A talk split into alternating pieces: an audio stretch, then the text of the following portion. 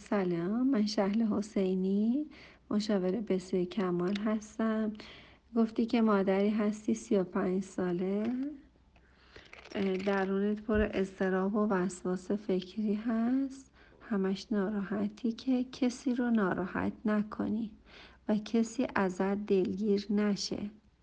هوای همه رو داشته باشی. دوست خوب اینو همیشه برای خودتون بنویسید. بدبختترین آدما کسایی هستن که همه ازشون راضیان. توی زندگی هرگز و هرگز نمی‌تونید و نخواهید تونست که همه رو از خودتون راضی نگه دارید. شما پیامبرهاتونم اماماتونم نتونستن که همه رو از خودشون راضی نگه دارن. شما درون استراب و وسواس فکرید کاملا درون آری از خدایی بودن و الهی بودن و معنویته وقتی معنویت باشه وقتی الهی بودن باشه وقتی ریالیتی مورالیتی و رسپانسیبیلیتی رو رایت کنید وقتی که حقیقت و واقعیت و مسئولیت زندگی خودتون رو داشته باشید هیچ اضطراب و وسواس فکری در وجود شما نخواهد بود. اینکه شما وقتی حضور ندارید وقتی با خدا یگانه و همگام نیستید و حضورتون رو با, در با بودن کار کردن و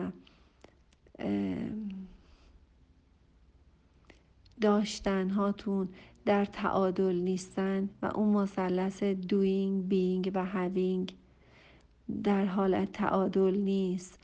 این اضطراب و وسواس فکری و اینکه بی خدایی در شما رخ نمی‌کنه.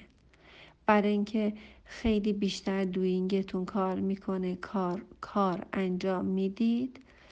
وقتی زاویه مثلث متساوی الاضلاع دوبی ها یعنی انجام دادن بودن یعنی حضور داشتن و داشتن ها هاوینگ سه تا در تعادل نیست. وقتی کار بیشتر انجام میدی و حضور نداری و خدا رو در وجود خودت راه نمیدی مطمئنا اضطراب جاشو می‌گیره. از هر زاویه من البته دیگه خیلی نمی‌خوام که خیلی مفصل توضیح بدم. می‌خوام بگم که شما سپاسگزار نیستید. استراب و وسواس فکری جایگاه جندل شیطانه. شما در مسیر خدا و جندالله نیستی. شما از هر طرف بخواین که به قول با دانشمندای خارجی نگاه کنیم با دانشمندای ایرانی و دینمون و مذهبمون و هر چیز دیگه ای بخواین نگاه کنی اصلا استراب و وسواس فکری مال آدم هایی که حضور ندارند.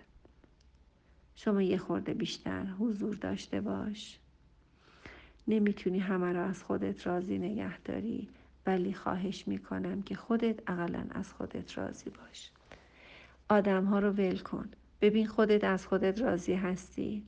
صبح کمی زودتر بیدارشین برای نماز صبح بیدارشید حضور داشته باشید. خدا رو سپاسگزار باشید. همین الان بروی دو رکت نماز شکر بخون.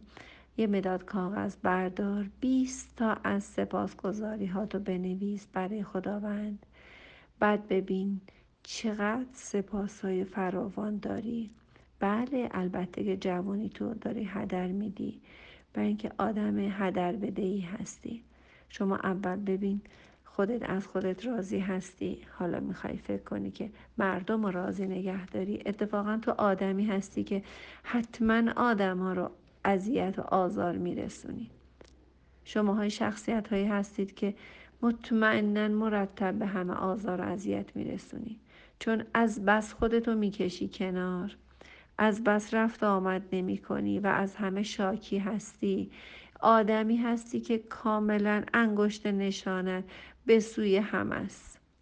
یادت باشه هر موقع فکر کردی یه نفر دیگه مقصره اون انگشت نشانت که به سوی یه نفر باشه سه تا انگشت بعدی به سمت خودته و سه برابر خودت مقصر هستی.